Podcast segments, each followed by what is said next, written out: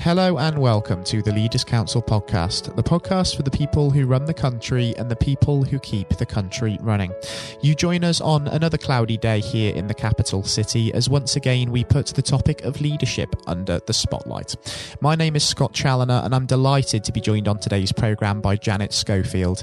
Janet is the CEO of CAN, also known as Compass Advocacy Network, a charity in Northern Ireland working with young people and adults with learning disabilities.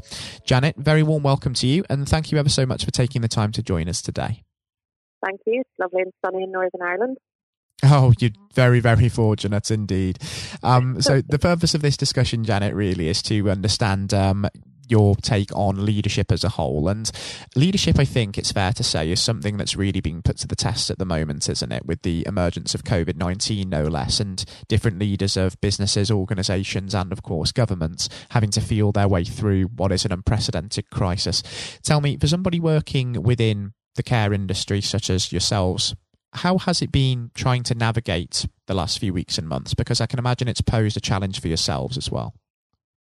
Yeah, I mean, from day one, there was a lot of uncertainty. Um, fortunately, we had kind of predicted uh, the situation. We're watching the news very closely, and we actually met on the 16th of March as a team um, and created a plan to provide an emergency service because our our work is all about people. So we have over 450 people who access support from us. Um, our our biggest concern was how do we keep people um, buoyant? How do we keep mm-hmm. them supported? And how do we continue to provide services um, when we're not actually physically able to be in the building? So while we did have a plan around social distancing at the start, then it very much became about okay, we're not, you know, when the government shut down, it was right. We're going to have to rethink this. Um, so we really did. Uh, we were tested to the hilt but the, the voluntary char- um, charitable sector tend to be quite a creative bunch. Uh, we generally are working on a shoestring budget and we're very much on the edge of our wits all the time. So we were able to come up very quickly with a concept around um, broadcasting live daily uh, to our 176 people initially uh, who would have been accessing services on a daily basis. And really, as a, as a management team, uh, we we started to look at you know where the most need was, where the greatest need was, and how we could be impactful um, with the tools that we had. Bearing in mind that we weren't able to be together, that we were all going to home working. Uh, so it was it was it's extremely challenging at the start. Um, and all of the, the because we had to put measures in very very quickly, everything everything felt a bit clunky and mm. unprofessional at the start. Uh, but I'm I'm glad to say that over the period of time we have actually been able to, to make that much more slick um, and to maintain that service, which which has been challenging at times because you're very much pulling on people's resources continually. Mm, and I think it throws up a whole new list of challenges, doesn't it? Having to work remotely, not just, of course, with fellow staff members, but also with those people that you work with as well, those young people, those adults with disabilities. And I can imagine um, doing that from a distance can also be quite um, a complex challenge in itself. Um, so, how has it been sort of um, with, with that side of things? Do you think that both staff and those that you work with have sort of taken to this transition well? Yeah, I, I think staff initially were concerned, you know, around childcare. Obviously, most most of my staff are fairly young, have children at home, um, or have caring responsibilities. So yes, I mean that that was one of the challenges. So we we basically put in measures that allowed some flexibility around that. So if staff needed to work later on into the evenings to make phone calls, um, to maybe prepare videos in advance of going live on Facebook at half past one every day, or they needed to um, have their Zoom calls a little bit later, we did that. But similarly, um, the biggest issue for us really was around the connectivity. Uh, we are, you know, we're living out in rural communities. Um, a lot of people aren't, you know, the internet connection's poor. Um, and some people weren't connected at all. So some of our adults in disability in particular just didn't have that connectivity and didn't have anybody that was living with them that were able to set them up um, with you know, access to online resources. So we have had to be creative in that and do things a bit differently. Uh, we were able to uh, deliver, hand deliver um, using social distancing. uh, activity packs for individuals that mm. enabled those that weren't connected to the internet to be able to, you know, have things that they could be doing. Um, and similarly, doing some social distancing, social, socially distanced visiting um, to make sure that nobody was in crisis. So, yeah, it, it was very challenging, and particularly um, where you're not physically in a space with individuals who are very vulnerable. Um, and there have been a number of safeguarding issues which have had to be processed in the normal way. Um, but when you're not actually physically with somebody, it's very hard sometimes to gauge body language, to gauge the situation that they're in. Um, and, you know, it, it, it puts an extra dimension into the vulnerability as well. Mm. Um, but certainly so far to date, um, we, you know, the, the feedback from families, from the individuals themselves has been phenomenal.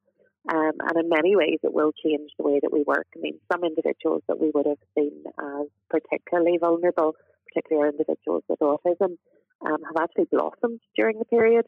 Um, they're they're in their their safe space where there are no unpredictable journeys to get into physical services, um, and they they are comfortable with the, the environment and with the technology. Uh, so we've had individuals now who you know are making their own videos who are talking very openly about their mental health, who are talking about their learning disability and their autism very openly and sharing that with others, which has been phenomenal. Mm. So yeah, there's um, been a lot of challenges, but a lot of mm. really positive things come out of this as well. And what I'm interested to know um, as well, Janet, is because, of course, being based in Northern Ireland, um, the lockdown restrictions are being lifted at a slightly different pace to what's seen yeah. in England and the rest of the UK because that's essentially controlled by the Legislative Assembly. Um, mm-hmm. Schools are targeted for a reopening date in Northern Ireland of the 17th of August, I believe. Correct me if I'm wrong. And one of the most important things for especially young people who are suffering from mental health traumas is routine. That's incredibly important. Everybody's yeah. aware of that. And um, they've essentially had routine, especially when it comes to schools, sort of essentially deprived um, during this uh, period. And do you think that maybe they're going to be going back into that sort of school routine, those that do attend school early enough uh, for you? Are you sort of satisfied um, with that sort of target? I think um, there's, I think the 17th of August is particularly for certain year groups, so it's for those that are heading into exams. Mm-hmm. Um, we haven't actually had a date as far as I know um, for other children, but I think it's, you know, they're planning to go back in September. Northern Ireland would generally, we, we have about eight to nine weeks of school holidays anyway. Um, so actually, we generally our school term ends at the end of June, so we would have July and August off. Um, yes, I think that has. Saying that, I think that um, the, the the period of time that people have been off and the lack of routine has been very, very challenging.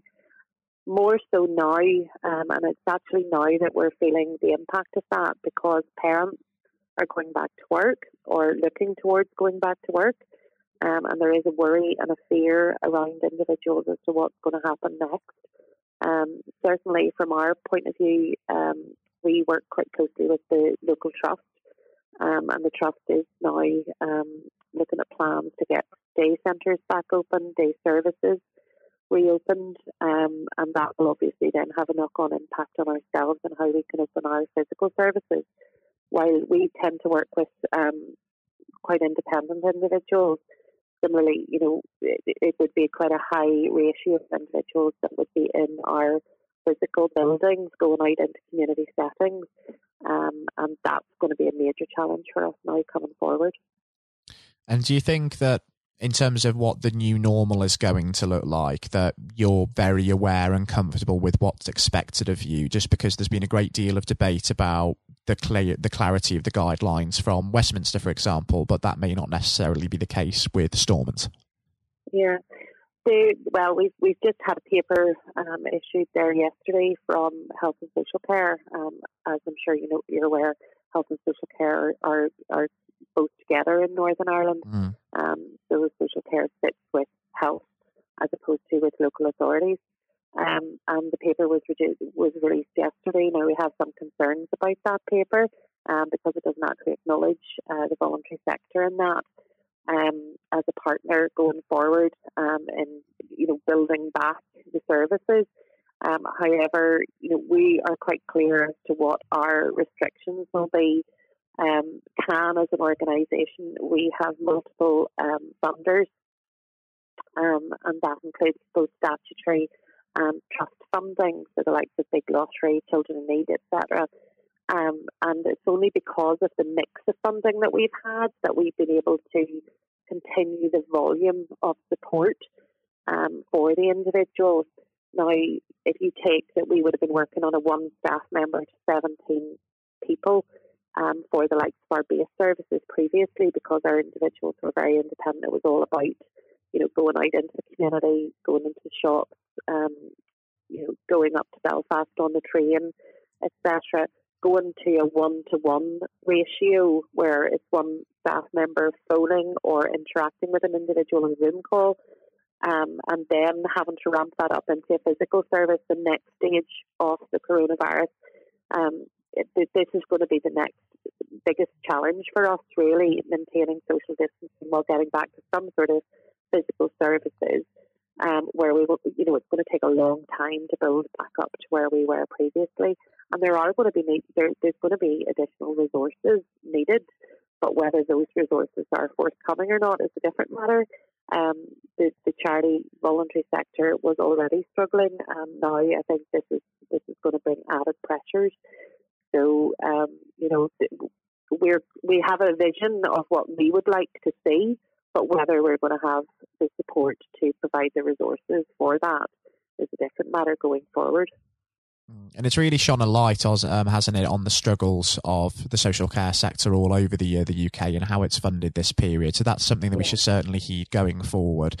And interestingly, on the social distancing issue as well, for the benefit of those listening to this, we're recording on the 11th of June 2020, and there is now being a lot of pressure applied in Westminster by Conservative MPs to the government on relaxing the two metre social distancing rules just to help businesses open up again, particularly in the hospitality industry. So we could be seeing some changes perhaps on the horizon there. But if we do just tend to speculate a little bit on the uh, the future, Janet, before we do wrap things up on the program today, what do you yourself envision happening over the next 12 to 18 months for yourself and for CAN? And what do you hope to sort of achieve as we move through the pandemic, hopefully emerge from it and begin to look to the long term future under the new normal? Um, from CAN's perspective, you know, we're we're busy planning. I mean, the voluntary sector is, is quite good at forecasting and looking forward to the future anyway, because of the way that we're funded um, and the way that we generate our income as well.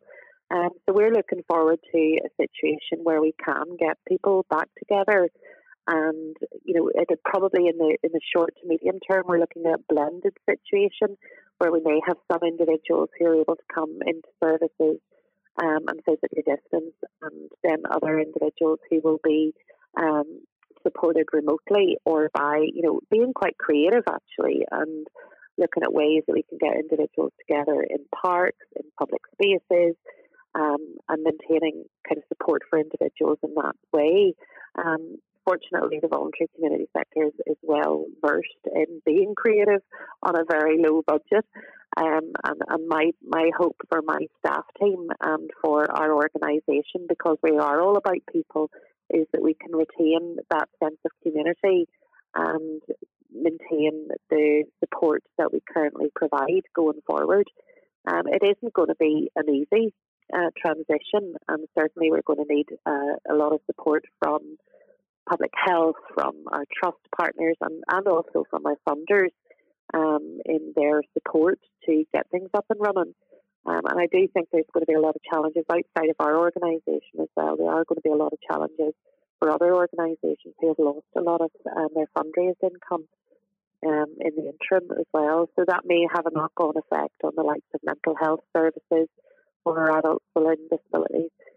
And hopefully, you know, as an organisation, we can come together and try and support support those gaps and continue to lobby as well for support for the most vulnerable in society. I mean, the people that we work with are the people without a voice, um, and we are very adamant that we will make sure that that voice is heard wherever we can. And over the next few months, uh, Janet, as things do essentially begin to uh, change as we move through the course of uh, this uh, terrible and most tragic situation, I think it would actually be fantastic to catch up and have you back on the air with us again just to see how some of those hopes are being borne out and just reflect on exactly what's changed in the time between. I think from a listener's perspective, that would be incredibly informative. That would be great, yes, absolutely. It would be a pleasure for myself um, as well, Janet, just as it's been having you on the, the programme with us today. It's a shame we don't have more time, otherwise we could talk about it long into the afternoon, I'm sure. Um, but um, in the meantime, before we do touch base again, I'm sure in the future, do take care and do stay safe with all still going on, because we're certainly not out of the woods quite with this one yet. Thank you, yourself too. That was Janet Schofield speaking, the CEO of CAN Compass Advocacy Network. Coming up next on the programme today, I'll be handing over to Matthew O'Neill for his exclusive interview with Lord David Blunkett. Lord Blunkett is an active member of the House of Lords, a former Labour MP and Secretary of State, and of course the chairman of the Leaders' Council of Great Britain and Northern Ireland. Despite being blind from birth, Lord Blunkett rose to prominence to become one of the most notable politicians of his generation, holding various positions in Tony Blair's cabinet and serving as the MP for his Sheffield, Brightside, and Hillsborough constituency for 28 years. He was elevated to the House of Lords as Baron Blunkett of Brightside and Hillsborough in August 2015. And I hope you enjoy listening just as much as Matthew enjoyed speaking with him. That's coming up next. Lord Blunkett, welcome. Thank you very much. It's very good to be with you. Um, well, of course, uh, nothing is being said uh, at the moment other than COVID 19, uh, which uh, we must touch on. Um, what would your message be to small businesses who are trying to keep going? Well, I think the last ones standing will be the ones that thrive when we get back to some sort of normality. So it's have confidence and courage. Obviously, take advantage as far as you can of the government help, I think that Rishi Sunak, the Chancellor, has gone about as far as you could have expected. Mm-hmm. In the circumstances, there are obviously small businesses that fall between the cracks. Those who uh, don't have um, defined premises can't benefit from the business rate waiver, uh, have not really been able to demonstrate that they can uh, adhere to the PAYE for furloughing staff, and of course, whether they can receive the the grant, 10,000 or 25,000, all, all of those who can uh, are obviously able at least to benefit from that for the time being and look to the future. But I think the second thing to say, and they don't need me to tell them this as a politician who, who did once do a business studies qualification, which is that it will be a different world and being able mm. to hmm. think about how that world will look in a year's time and be creative about it and learn from not just what's happening to you at this moment in time, but to others around you and the sector that you're working in, that will be really important. Do you feel that the long term uh, effects of uh, the COVID 19 outbreak uh, will, in some ways, be positive uh, for British industry? Well, only in the sense that people are having to be creative, they're having to adjust and innovate. Therefore, they're thinking about more productive, if you like, greater productivity ways of delivering the same service or delivering the same products. And in that sense, I think we'll have temporarily at least very much higher unemployment than we've become used to, but we'll probably have a burst of productivity mm-hmm. which will help with the recovery. Whether it will help with the inequity of the way in which our economy is imbalanced, both between services and product productivity and, and the production of goods and services, I'm not sure. What we will need to try and do is to ensure that the geographic imbalance that exists is, as far as humanly possible, is dealt with by both uh, the entrepreneurship and innovation from the bottom up and targeted government help, which will still be needed. And we are now in the throes of the kind of borrowing that we saw back in 2008 to save the banking and economic system. We're, we're having to do that to save the whole of our productive business and mm-hmm.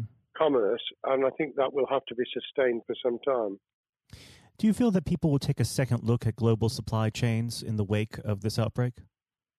I think there's going to be much more creative ways of using local supply and linking up inside sectors much more effectively. And I hope that the Leaders' Council will be able to play a part in that in the sense that people who mm. have something in common, a synergy in terms of what they're delivering, whether it's a service or whether it's manufacturing or whatever, uh, will be able to see that there's a, a, a good outcome from n- knowing the sector better, linking with people, not just geographically, locally, but those in this country who may not have been on the radar in terms of what they produced for the supply chain.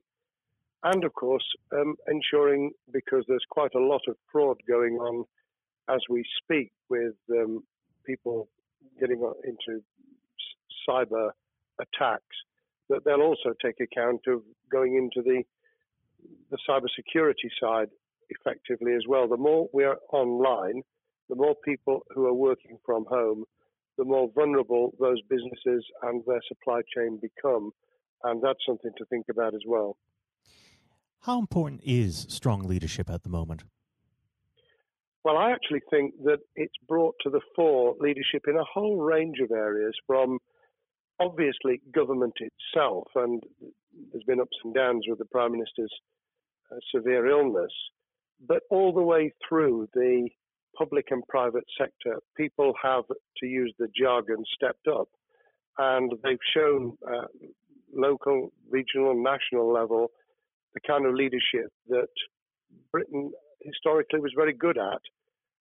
Regrettably, we've not seen, seen the same on the international scene for mm. all kinds of reasons, uh, but maybe we will in future. So I think out of this will come experience of people who have seen an opportunity to do good, as well as seen an opportunity to provide a good uh, a service or goods, uh, including, for instance, shortages uh, for the health and social care uh, system, um, the food chain, and the like. Uh, but also, I think, in terms of seeing the, the synergy between the private and the voluntary sector and using people's uh, commitment to each other in a very positive way. I, am not sentimental about this. Things will revert. Mm-hmm. But actually, I think there's a, a kind of moment of moral judgment of people feeling that they've got a role to play outside the immediate survival that they're engaged in. And if we can hang on to a little bit of that social responsibility, that will be a very positive outcome. Absolutely. Now, what's your broad view of how the government is responding to this? Are you broadly supportive of their measures? Well, it may surprise people to hear that, that, I have been very supportive. Of course, there's been legitimate criticisms about the speed of response on protective equipment and on issues relating to testing. But my own view is very similar to the challenge that was made to the Prime Minister of Italy when people said, why didn't you close Italy down faster? And he said, a fortnight before we did it, I would have been considered to be a madman and nobody would have agreed to do it mm. if I'd tried to move too quickly. And I, I, think that's something that we need to reflect on here in the UK. We, we may have seen the signals elsewhere uh, across the world and taken them more seriously at the time. Hindsight is a wonderful thing, but as someone who's a, had his life in uh, the opposite uh, political party to the, the present government, I think that with some hiccups and mistakes, they've not done a bad job in what has been incredibly difficult circumstances. And you're absolutely right. In a in a liberal uh, democracy that we live in, it's it's very difficult for people to swallow orders given to them from government. Um, well, the the UK and um, and the US, and to some extent to the Scandinavian countries, have a very different interest, uh, history and, and, therefore interest in maintaining the freedom to decide and the persuasion and mm. consent that's required. Uh, those countries that have experienced one way or another totalitarianism over the last century have a slightly different way of coming at this. Mm. I don't want to exaggerate it, but I think that that's why getting the balance right of getting people to go along with what you want them to do in their interests as well as the nation as a whole is a sensible, proportional balance. And I think we now need to adjust to the coming out of the crisis gradually, uh, readjusting to recovery uh, in the same way. Now, something you've mentioned recently on this balance is uh, the police overreach in the enforcement of the COVID 19 uh, structures that have been put in place. What have they done right, and where have they gone too far? Well, I think that they were interpreting what was not necessarily as clear advice as it might have been for all kinds of reasons, because people were feeling their way. I think what's come out of it has been uh, a demonstration by local police services in some parts of the country that they could get people to do what was needed without the heavy hand of drones overhead mm. or people being told that they you know shouldn't be walking in the street because this was all about self isolation, not incarceration. It was about getting people not to pass the infection on to each other and therefore to provide distance rather than to make our lives a misery. Those police services that adopted that policing by consent and chivying people along did really well. Those who went over the top, I think, soon got a very substantial pushback. And one of the strengths of our democracy is that you could have that debate. People could say, I'm terribly sorry, we, we think the police force in our area has gone over the top. And that in itself is a constraint and uh, a readjustment. That, that's another strength of um, living in a country where you can have opinions and express them without actually being thought to be a fool. Now, of course, uh, the government has faced criticism uh, that they were slow to react, uh, and Boris Johnson wasn't present at the early COVID 19 COBRA meetings. Now, uh, number 10 has claimed that this is normal practice. Uh, the health secretary often chairs COBRA meetings uh, related to health. does this tally with your experience as a Secretary of State, or would you have expected the PM to be more hands on during the initial stages? I think different prime ministers do have a very different style. And Boris's style, which I think will now be considerably adjusted, was very swashbuckling.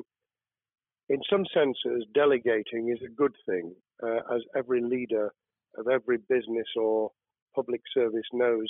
Those who try to pull too much into themselves end up with a massive bottleneck, uh, great uh, failure of trust and the inability of people to show what they're worth and to, to demonstrate their capability.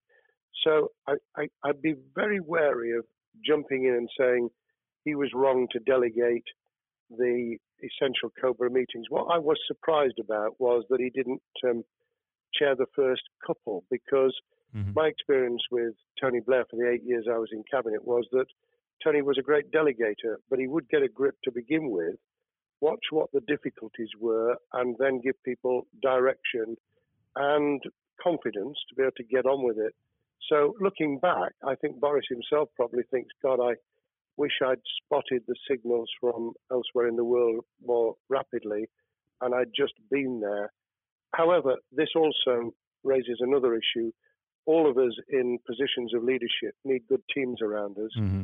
I think after this is over, he will be assessing those who really did step up and those who demonstrated their inadequacy. I think we'll probably end up in a year's time with a much stronger cabinet than we have today. Well, absolutely. And of course, uh, we've seen a, a significant uh, drop in the visibility of uh, certain special advisors like Dominic Cummings uh, during this uh, entire period. So it'd be interesting to see how that pans out. Um, well, now- it's certainly readjusted the role of those behind the scenes with those who should be taking the decisions having received advice. Obviously, there's been a complete transformation in the profile of experts, if I might use that term, who'd previously been denigrated. Mm-hmm. Scientists, medics, people with behavioral science uh, understanding. My only criticism was were we getting wide enough advice? Were we narrowing it too much to a couple of key centres in London. But that's because I've always been adverse to everything being London centric. I think there's great expertise, wisdom, experience out in the sticks, and uh, we should use it. Uh, rightly so. Um, now, was part, pandemic planning part of your time as a minister, particularly perhaps uh, when you were Home Secretary? Well, it was, but it was on the back of risk arising out of counter-terrorism measures. Right. Uh, I was the Home Secretary for three months when the attack took place in September 2001 on the World Trade Center and beyond. We did an enormous amount of uh, scenario planning, both desktop and, and real. On the back of that, it was very heavily orientated to future developing terrorism risk. I certainly got involved with talking about pandemics. I remember being at a seminar in Edinburgh where the university there had done a lot of work itself on the issue of pandemics. And of course, we, we saw SARS and other things emerging.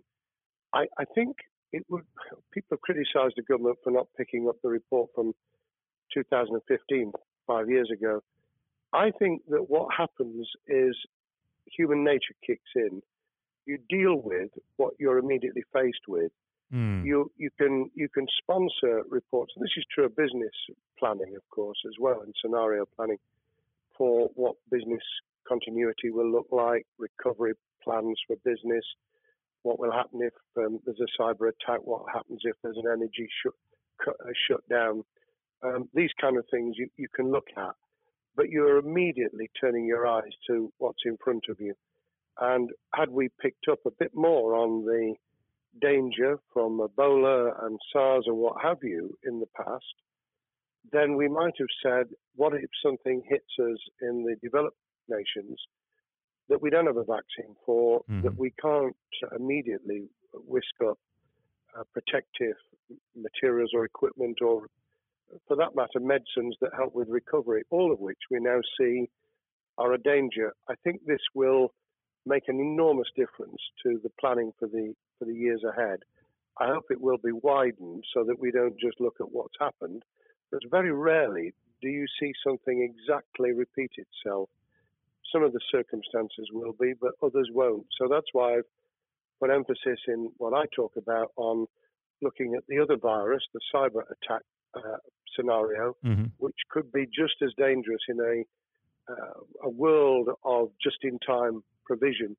One of the miracles of uh, the modern developed world, except for the very poor, has been the distribution of food. A lot of it on computerized, uh, technologically advanced systems. If that were to come down, we'd be in real trouble. So I think we need to think those sort of scenarios as well. So, have a full plan across uh, both sectors uh, biological warfare, pandemics, and uh, cyber warfare. Yes, and to do so on different levels. I think, again, thinking of thinking global but acting local, we mm. need a lot more to think about what would happen if something took shape that actually broke down those national and global chains and how we would cope. And without, uh, obviously, we've got enough fear and anxiety to last a lifetime without creating even more anxiety. We can think about those things for the future in a more rational way, I think. Now, aside from the physical uh, threat of the virus, one of the things that people are vastly worried about is the effect on uh, the economy, not just national economy, but also the world economy.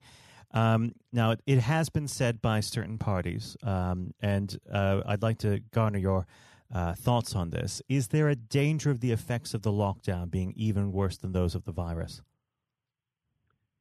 Were it be prolonged, I fear that that balance would tip the other way. It is about proportionality. It is about balance. It's the wisdom of Solomon, really, to to get the moment right when you start to move and then to move quickly. There's no doubt whatsoever that we are stocking up, not just on the economic and employment front, which will be devastating enough, but on the health and social well-being front, enormous challenges.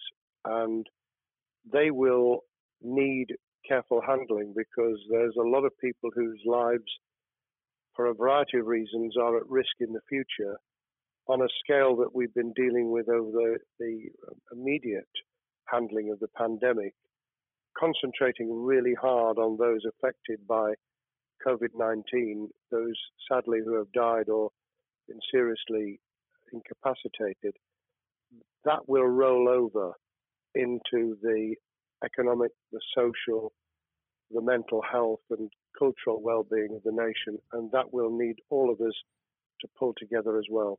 Absolutely. Now, do you believe the government's doing enough for business?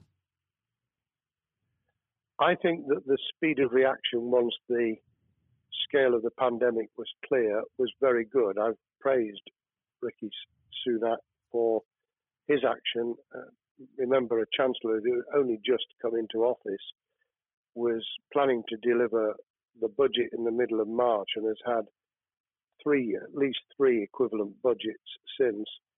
I think he's handled it very well. Understandably worried now about what we're doing to our economy. The level of borrowing is sustainable because of low interest rates, but it reaches a point, of course, where it tips over so that you can't then do the kind of structural investment requirements that the government were laying out before and in the March budget.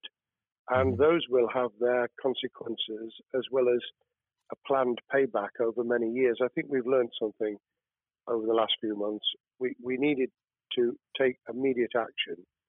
We don't want another round of austerity equivalent from 2010 through to 2019. I don't think the nation, on the back of what's happened and the challenges we have, could take that.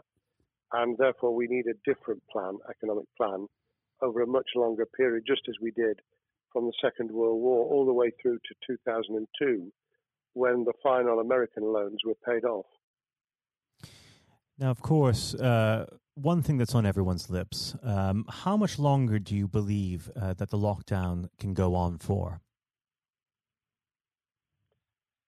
I believe that we need to be substantially back in action as an economy in June. This obviously is led in terms of places where people would meet in large numbers, having to uh, adjust to the fact that it will be longer for them. And sadly, that will involve business closures. It's why the Chancellor extended the furlough scheme to the end of June. Mm-hmm. But unless we, we get things moving in June, I think we'll run into the summer where all kinds of services and industries will have a chain reaction effect, and what happens with one will then have a major impact on another. And then you get the skittle effect where things get knocked down that you hadn't perceived were going to be affected. So I very much, if I were in government, and I always think of things in that context, what would I do if I were in government? I would be on the side from the second week in May on the side of the Hawks in terms of saying we've got to start moving and we've got to do so with the collaboration and cooperation of the public who have got the message, who did behave, who responded magnificently. Let's try and get back, perhaps, you know, doing things differently for a time, but substantially getting back to business as usual. Unless we do that, then those areas that can't and wouldn't expect to be back in action immediately get pushed further into the middle of the year and the autumn, and then they become unsustainable.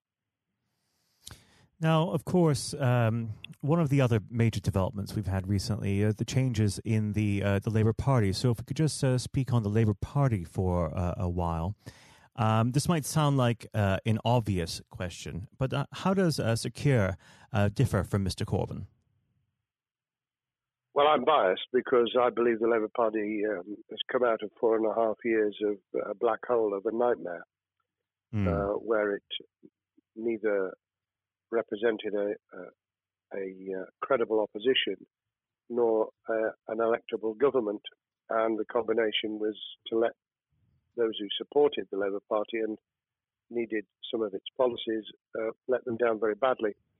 Sir Keir Starmer both is a highly intelligent uh, professional lawyer who, as Director of Public Prosecutions, led the service well, uh, had to take difficult decisions at a time of austerity, understands the world beyond Labour members, but has been able to do business with those who originally supported Jeremy Corbyn Mhm. and was able to command support from them. His creation of a balanced shadow ministerial team has been very encouraging.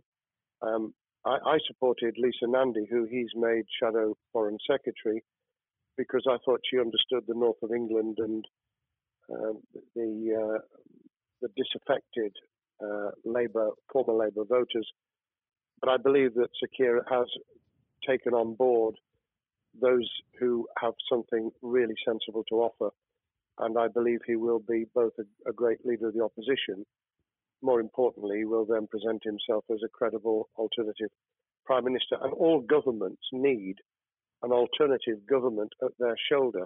Mm. Uh, it was true of us from 97, and it took the Conservatives some time to recover and to get to that position, but they did, and the Labour Party will, and that's crucial for our democracy. All of us need to understand and appreciate that a living, breathing, functioning democracy requires uh, a credible, confident, and uh, in many ways uh, supportable opposition as well as a government that we clearly want to do well because none of us want, as we didn't with the COVID crisis, none of us want the government to fail. We want to see our economy recover. We want our social well-being to t- be taken into account. We want to overcome deep-seated inequality and poverty, and we want to do it with enterprise and entrepreneurship and business playing their role. And that is about leadership nationally, locally, in the private and the public sector. People with ideas, with confidence, with the ability to pull teams around them. Above all, to have some idea of what it is they want to achieve and a very good idea as to how to achieve it. Now, of course, one of the biggest problems Sir Keir is facing will be tackling the party's anti Semitism problem. Uh, there has been a recent internal report that has been quite damning. Uh, what's your response uh, to that report, and what does Sir Keir need to do in response? Well, there are two reports. One, which is being produced by the Equality and Human Rights Commission, uh, which he will, and has already indicated, will implement in full. The second was a leaked report put together by the supporters of Jeremy Corbyn, 800 pages of private uh, interchanges on social media, which he has, uh, Keir Starmer set up an investigation to identify uh, who did it, who leaked it, what the content was, does it have any salience and lessons for us, and where necessary, action will be taken. So I hope that uh, as he moved very quickly to reassure the Jewish community, so he will be able to take the necessary steps to back up that reassurance with the kind of actions that says that this was a blight on a historic great political party that all, us, all of us were ashamed of. We've been able to put that behind us and to move on to facing the future with confidence. What's the one king, uh, key thing that Sir Keir needs to do to restore Labour as an election winning party? I think Sir Keir Starmer's major challenge is to convince sceptical voters that Labour has not only reverted to a party that they can support because they can see it acting, developing, presenting as a credible alternative government, mm-hmm.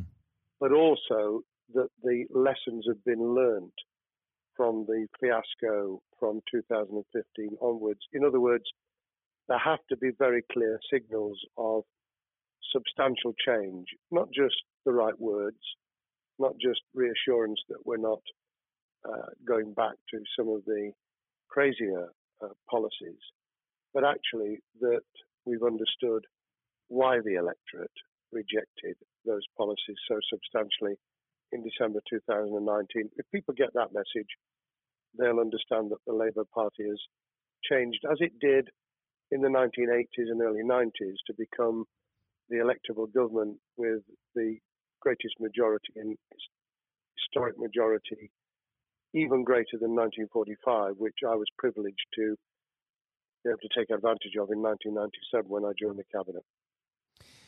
Now, I know what your answer is going to be to this question, but uh, indulge me. Um, do you think Sir Keir has what it takes to be PM?